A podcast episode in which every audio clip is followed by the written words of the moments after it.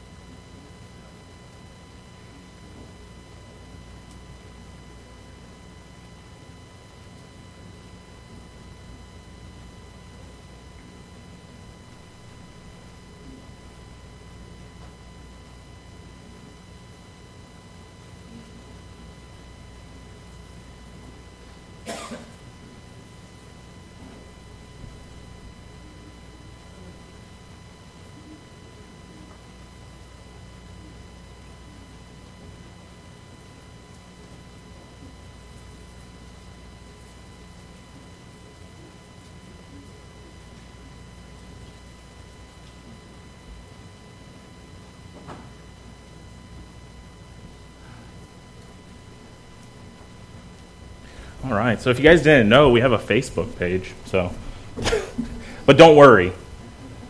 That was terrible. I'm so sorry, everybody. All right. I don't even know where to go now. So, so we're like preaching or something up here. So I have this uh, can of soda, and uh, I heard it already. Somebody goes, I heard it. Somebody got super excited. So, um, so what we're talking about today is uh, is not worrying. And uh, I mean, I got married in 2007, so it's not been a very long time 12 years. But I can promise you, me telling my wife not to worry doesn't change anything for good. It changes it for worse. I mean, it makes, it makes the situation not as good. Um, but uh, when you say, you know, honey, don't worry about it, it'll be okay, and instantly it's better, right? No, no, it's not better. Oh, as uh, as I'm standing up here shaking this can of soda, you guys are you guys are already knowing what's happening, right? You know, you got carbonation that's building up inside of it. Instantly, as I grabbed the can of soda that Jamie was so willing to uh, to get for me, it's uh, it's already feeling like it's tightening up. So here are some funny videos of people putting uh, Mentos into Diet Dr. Pe- or Diet Coke. All right.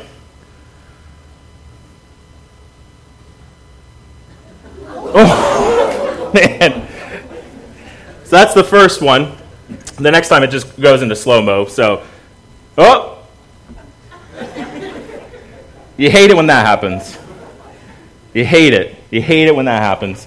So, so soda is one of those things, or pop. I don't know what you guys call it. I've only, I like, I grew up in Orlando, and we called it soda. And then I moved to South Dakota, and all my friends called it pop. And so I started calling it pop. But then we moved to like Southern Illinois and it was called soda. And I got so tired of changing back and forth that when I went to college, I just kept calling it soda. But people call it Coke. Anybody call it Coke? You're like, I'll just take a Coke. And they're like, well, which kind? And you're like, Mountain Dew. And you're like, what? Like, it's not even made by the same company. So we're gonna we're gonna take this uh, take some time this morning and talk about not worrying. Is anybody getting worried about what I'm getting ready to do with this can of soda? I thought about putting a tarp up here and like really getting it going. I also had an idea of uh, bringing a firework up here on the stage. I mean, I, I figured Jim's gone, so like might as well, right? Uh, and then like having a lighter and just like constantly like going back to it. But I decided not to do that. I went to this can of Coke here. But maybe these people that were in this video should have worried a little bit more than they did. Maybe they should have thought a little bit more like, maybe I shouldn't put Mentos into this. Maybe I shouldn't turn on this video camera, but thank goodness they did because we wouldn't have had the laughs and the, the fun time that we were able to have. But just like this soda can, and how it's getting more and more filled with pressure and uh, more and more overwhelming with, uh, with worry, sometimes our life is the same way. The worry and the stress and the things that are, that are just feeling overwhelming at times just start to keep building up and they keep building up and they don't feel like they're ever going to get better. I mean, here's, God, God just works in such a way sometimes that I, honestly, guys, this sermon's for me. And, uh, and I didn't realize that. I was halfway through my week of prepping for this lesson, and, and I told Casey I really want to bring a firework on the stage, but I have no idea how to connect that in a lesson. But that's just all I wanted to do was bring a firework on stage. And she said, Well, what about worry? And I said, Why do you have to be like that? Because that was exactly what I had going on. Like, I don't know if you guys know this or not, but things have changed around here, and things aren't quite like they used to be. And, you know, the office isn't quite like it used to be. And, you know, what I have going on isn't quite like what it used to be. And yesterday, it all kind of built up to the point of just not feeling like myself. You know, just worry and stress does that sometimes, where you just you don't feel like who you're supposed to be. And that was exactly where I was yesterday. After writing this sermon, after prepping for the sermon, all of a sudden God just penetrated my heart. And had nothing to do anymore with coming up here and preaching, but instead just me just crying out to God over what, you know, Casey read about from Philippians chapter 4. So I wanted to read from Matthew chapter 6, and quite a few, not quite a few, but there's a few verses from Matthew chapter 6 that I feel really kind of cap this off. So, Matthew chapter 6, starting in verses 25 and following. Matthew, uh, the Gospel of Matthew has this really just well laid out part that Jesus just simply says, Worrying is just so silly. There's nothing you can do to change what tomorrow has. So he says this He says, Therefore I tell you, do not worry about your life, what you will eat or drink, or about your body, what you will wear. Is not life more than food, the body more than clothes? Look at the birds of the air. They do not sow or reap or stow away in barns, and yet your heavenly Father feeds them. Are you not much more valuable than they? Can any one of you, by worrying, add a single hour to your life. And how Jesus ends it right there, I mean, it just makes it all so silly. If anything, statistics show and science shows that worrying lessens your life, makes you feel older, makes you feel more stressed out, and makes your blood pressure higher, and makes you, makes you not as healthy to worry. So, if anything, while worrying doesn't even do anything more, worrying does worse. It, it makes you feel worse. I mean, when you read the end of the verse, doesn't it make worrying just seem so stupid? Because it's right. Worrying doesn't add any more time to your life. All right. I need a volunteer who likes to be a little dangerous. All right. I'm, I've already forgotten your name from class. I'm, tell me one more time. Yeah. Sam. Sam, come on up. He doesn't know better. All right, Sam, here's what I need you to do I need you to take this can of soda, and I need you to shake it as hard as you can for a bit, okay? Keep going. Just keep going. So here's what I want you to do to try and fix this situation I want you to worry about it. Like, worry. Like, man, I hope this doesn't explode on me right now. I hope I don't accidentally drop it. I hope this guy that I just met like an hour ago doesn't ask me to open this. I hope that's not what's going to happen. I hope. I'm worrying, right? Is it helping any? Is worrying helping any right now? All right. So, I stayed at a Holiday Inn Express last night, and that means I'm an expert now, okay? I also watched a YouTube video that also made me an expert. So here's what we're going to do we're going to figure out how to make this not explode. We are going to open it. All right, put it right here. Have you guys in your life ever uh, like tapped the top of it? I learned while staying at this Holiday Inn Express and watching this YouTube video that does nothing. Okay? And the reason is, is according to science, all your bubbles are actually on the outside of the can, and there's a gap in between the fluid and the top. And so tapping on the top does nothing. It doesn't make the bubbles go anywhere. So I need you to, with not like poking through it, but like tapping the outside with a whole bunch of force, okay, and all over it for, for a moment of time. So do that for a bit. Yep. Yep, do that. So here's what's going to happen is as, as he's flicking the outside of that can, the bubbles are now going to the top. And you guys are like, this isn't going to happen. I also want to say, I've never tried this. So, uh, so if we get new carpet next week, then we, we know why. Um, but what's supposed to happen is as he's flicking the outside of this can, the bubbles are releasing to the top, and, and rather than being you know activated, they now are to the top. Do you feel like it's pretty good? I'm super nervous. Go for it. Hey! Well done. Do you want that soda? Huh? You want the Coke? All right, you can have it. It's all yours. Well done. So here's my illustration. is the worrying, the being stressed while shaking the can that Sam was shaking, wasn't going to change the situation at all. It didn't make it any better.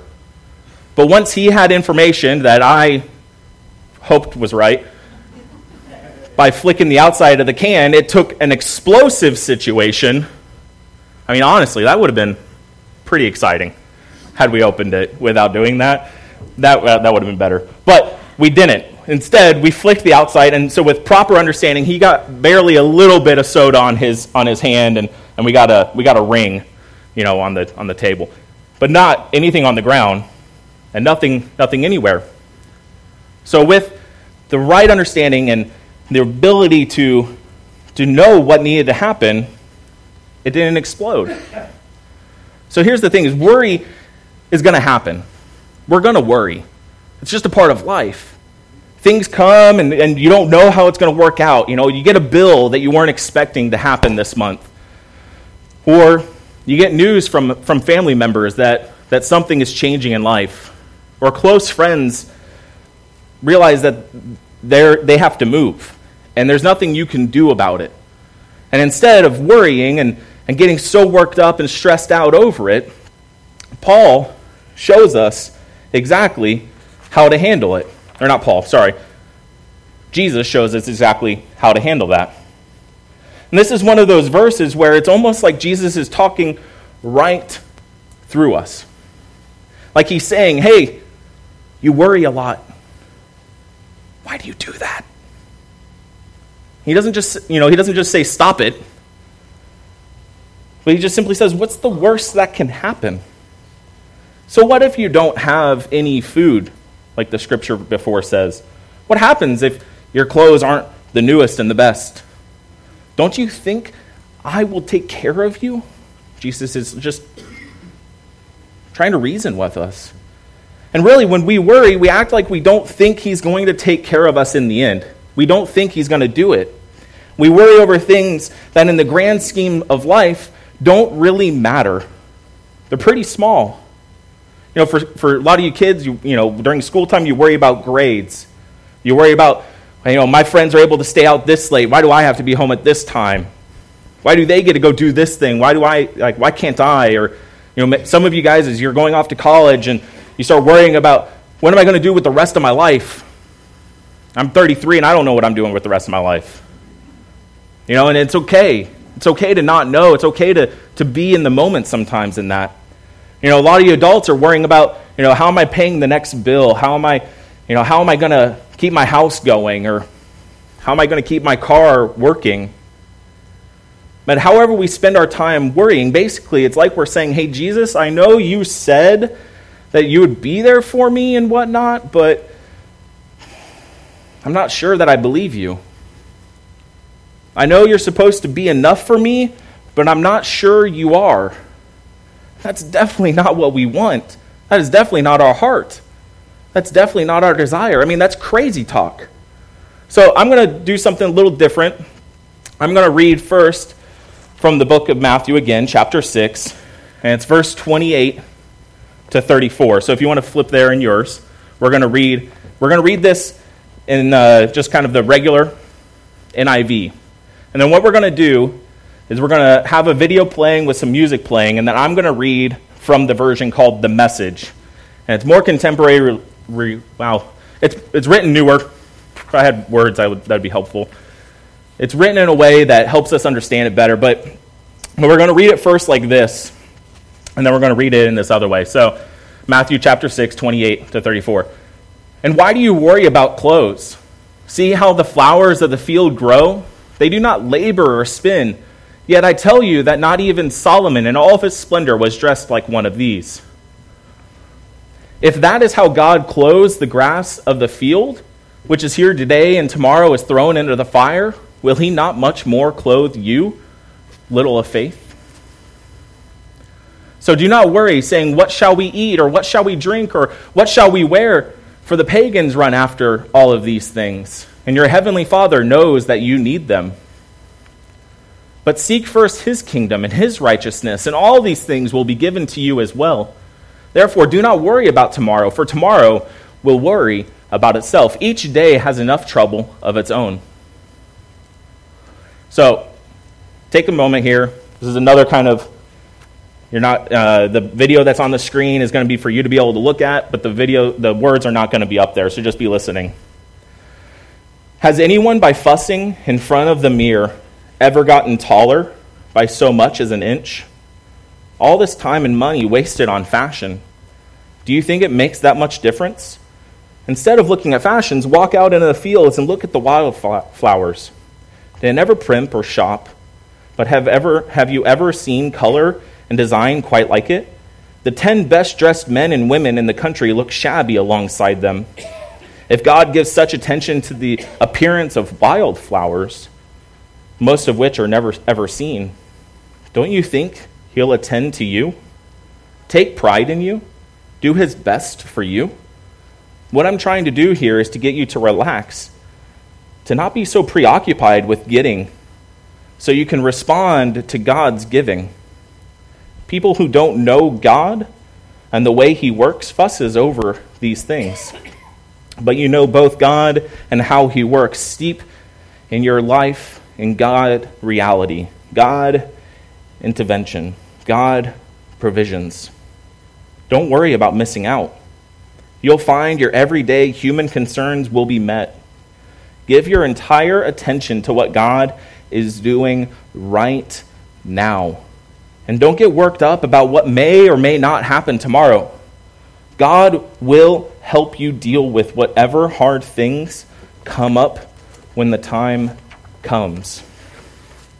So I want to take some time and, and kind of unpack what each of these verses are actually talking about and, uh, and strive to kind of give us a better understanding of what Jesus is trying to get across to us.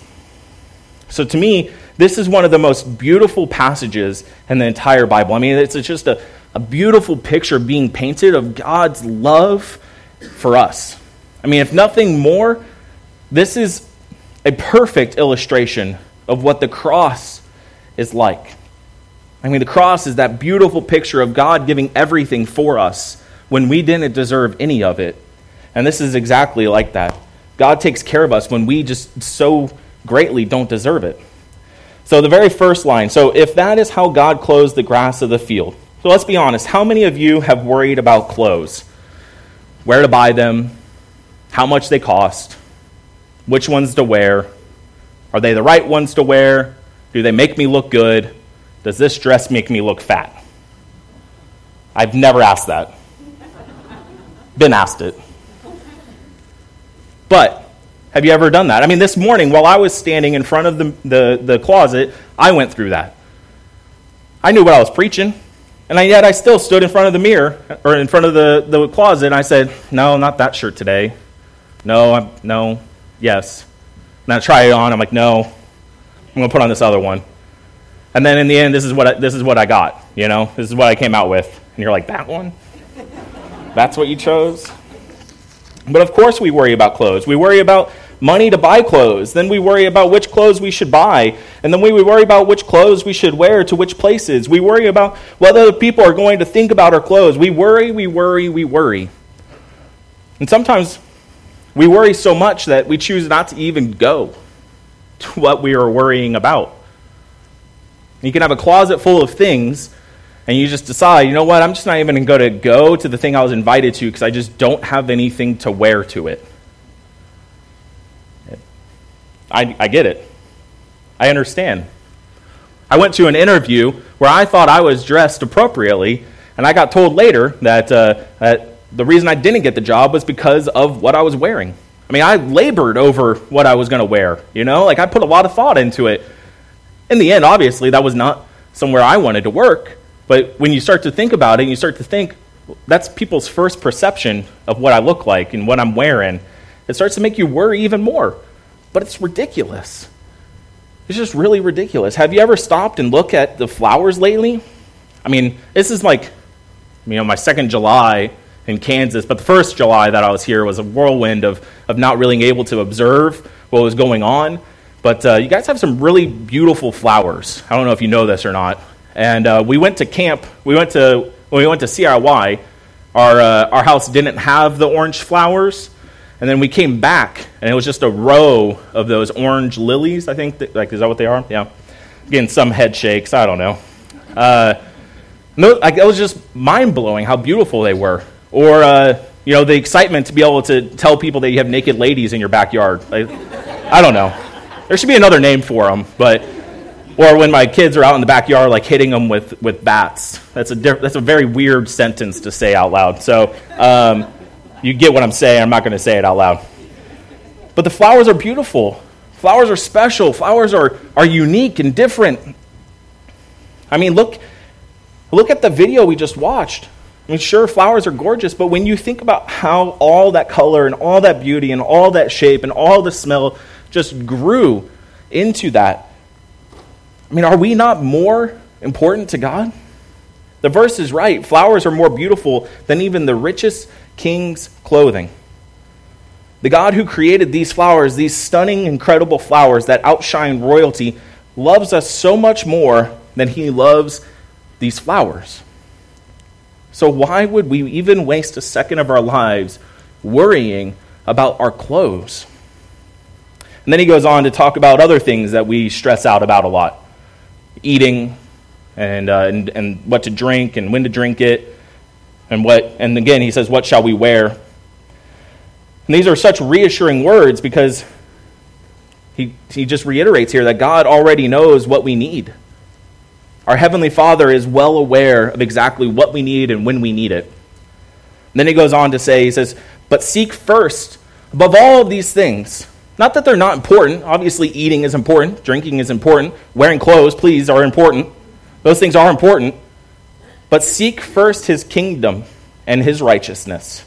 And all these things will be given to you as well.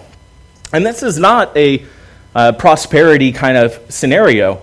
This is God taking care of his children. He cries out and says, Just rely on me, I will take care of you. And that is, if that's not the clearest instructions, I don't know what is. We're very clearly told not to worry, but to place our focus somewhere else. And that somewhere else is seeking God's kingdom and his righteousness. And after that, everything else will fall into place.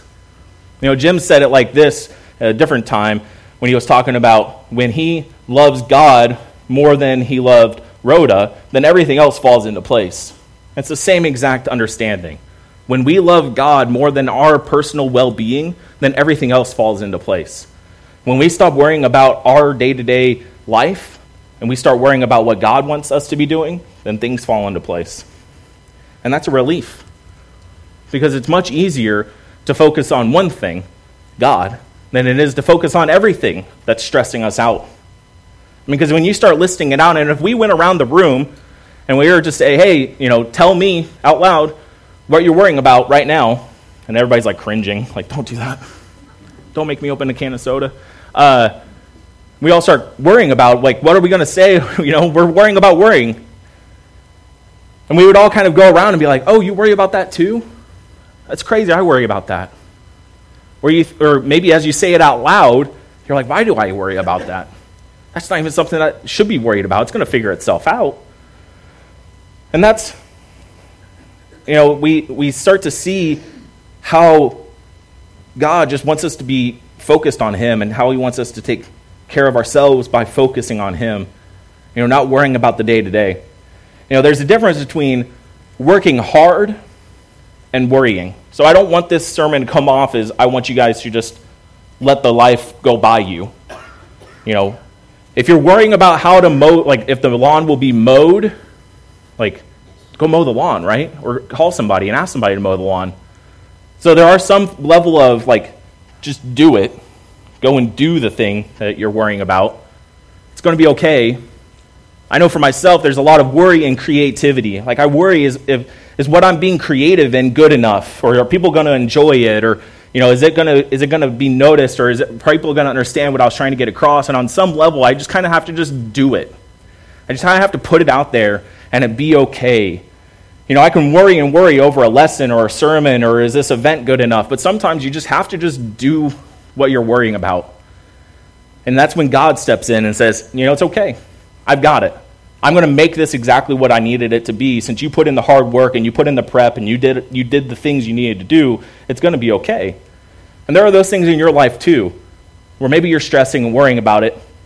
God's just saying, just start. Just do it. Just get going. Therefore, do not worry about tomorrow, for tomorrow will worry about itself. Each day has enough trouble of its own. Now, isn't that just the truth? Tomorrow is going to happen whether or not we worry about it. We're going to go to bed, and tomorrow will happen, no matter how much we worried about it yesterday. There's too much to think about and to do today to have the time and energy to worry about tomorrow. It is an incredible gift to be able to lay your head down on your pillow at night and be able to tell God, tell the God who created everything that you see, that you trust Him. They may have no idea what tomorrow will bring, but you know that He will be there because He cares for you and He will take care of you. So, Philippians chapter 4, verse 6 is one of those verses that like is easier to read than it is to do and Paul writes this to the church of Philippi Do not be anxious about anything. Thanks, Paul. But in every situation, by prayer and petition, with thanksgiving, present your requests to God. So, the next time you start to worry about something, and the next time you start to stress about something, and next time you start to get anxious about something, I want you to remember this verse. I want you to have this verse on your heart. And this verse gives you a clear formula of how to deal with worry. It's two things. No matter what the situation is, do not be anxious. Yes, I get it. It's easier said than to be done. But in every situation, don't be anxious. And then number two is do it all with a thankful heart. Pray and tell God what you need. So, like I said last night, I was getting so overwhelmed with, with worry and stress and being anxious that I finally stopped and I remembered this verse and I remembered what Paul's instructions were and I started praying. I mean, it didn't make the situation any different, but it gave me a different perspective. Allowed me to understand who was the most important? God. And his mission is the most important. His kingdom work is the most important. And that's it. It seems too easy. And when you have a God who gets your best intentions in mind, who you can talk to at any time, it really is. So before we leave this morning, you know, I made the joke about us uh, saying it out loud, but we're not going to we're not going to say it out loud. But instead what I'm going to do is I'm going to give you a little piece of paper. So we don't need the encyclopedia of your worries. You know, one one big thing one thing then you, when you pray in this moment, as we're talking about this, and that thing comes to mind, that's what you want to write down. And at the top of this little slip of paper is Philippians chapter 4, verse 6. Do not be anxious about anything, but in every situation, by prayer and petition, with thanksgiving, present your requests to God. And put this somewhere. Put this somewhere where you can see it. Maybe that's in your car. Maybe that's on your mirror in your bathroom. You know, maybe that's in your wallet. Somewhere where you look quite regularly. Somewhere where you can remember, oh, I need to go back to that. I'm worrying about this thing again. And utilize this. You know, maybe you have another way of doing it, but this was, in my mind, this was a way for me just to at least put action behind what we are talking about this morning. But write it down. You'll, like I said, you'll keep this card and you, you put it somewhere. You, you need to remember that verse. You need to remember Philippians chapter 4, verse 6. You know, things are going to get hard and, and difficult, and uh, it might feel like things are taking too long, or, or maybe it feels like it's going too fast. I don't know. Whatever you're overwhelmed about as we go through this process of you know, looking for a new minister, as we go through this process of church changes and, and just everything that's involved with, with what happened last week. You know, maybe that's what you put down on this paper. And maybe that's what your prayer becomes. Because I honestly believe that as a church we are praying towards the same goal and we are of the same mind, that when God lines us up with the correct person, that it won't be something that we have to adjust to, but instead that we will rejoice in. So I need some help uh, passing these out. So if I could get some willing people, come on up here and, uh, and go about passing it out, passing them out. Beth, you want to help me out? And then if the band wants to start heading up, we're going to pray and uh, continue worshiping this God that does have it all under control. But like I said, uh, if you if you do need a pen, I had I thought I had some. I don't know what I did with it all. But there are some pins back in the back if you want to write yours right away. But if you want to take it home as well, please, it's, it's yours to use. And uh, if you haven't gotten one in a little bit, you know, just raise your hand and one of these guys will help you out. Um, but let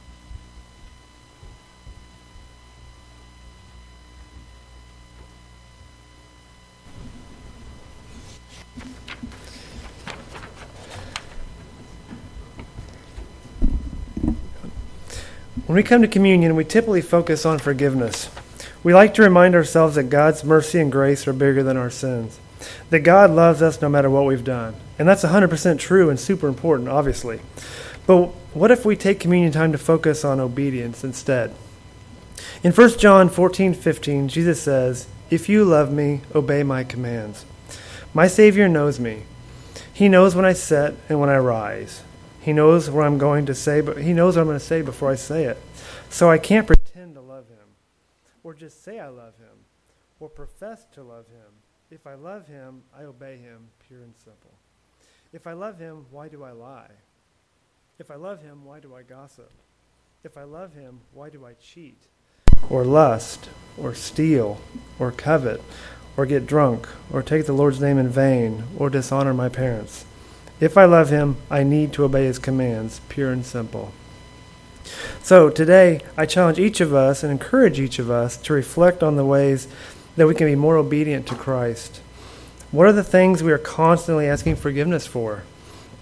And what if instead of doing that thing and asking for forgiveness, what if we ask for obedience in that area of our life? Would it be a game changer? If we love our Lord, let's try to obey his commands, but knowing full well that his grace is sufficient enough for us. Would you pray with me? God, we do love you and we do want to obey your commands. But from birth, we've had this desire, unfortunately, to do things on our own, uh, to be disobedient. And I just pray that you would help us to rein that in and to long for more obedience in our lives. Teach us to obey your commands, and when we do fall short, we ask for your mercy and grace and your forgiveness that you so graciously offer to us through your sacrifice on the cross. We just love you and give you thanks for all that you do for us. It's in Jesus' name I pray. Amen.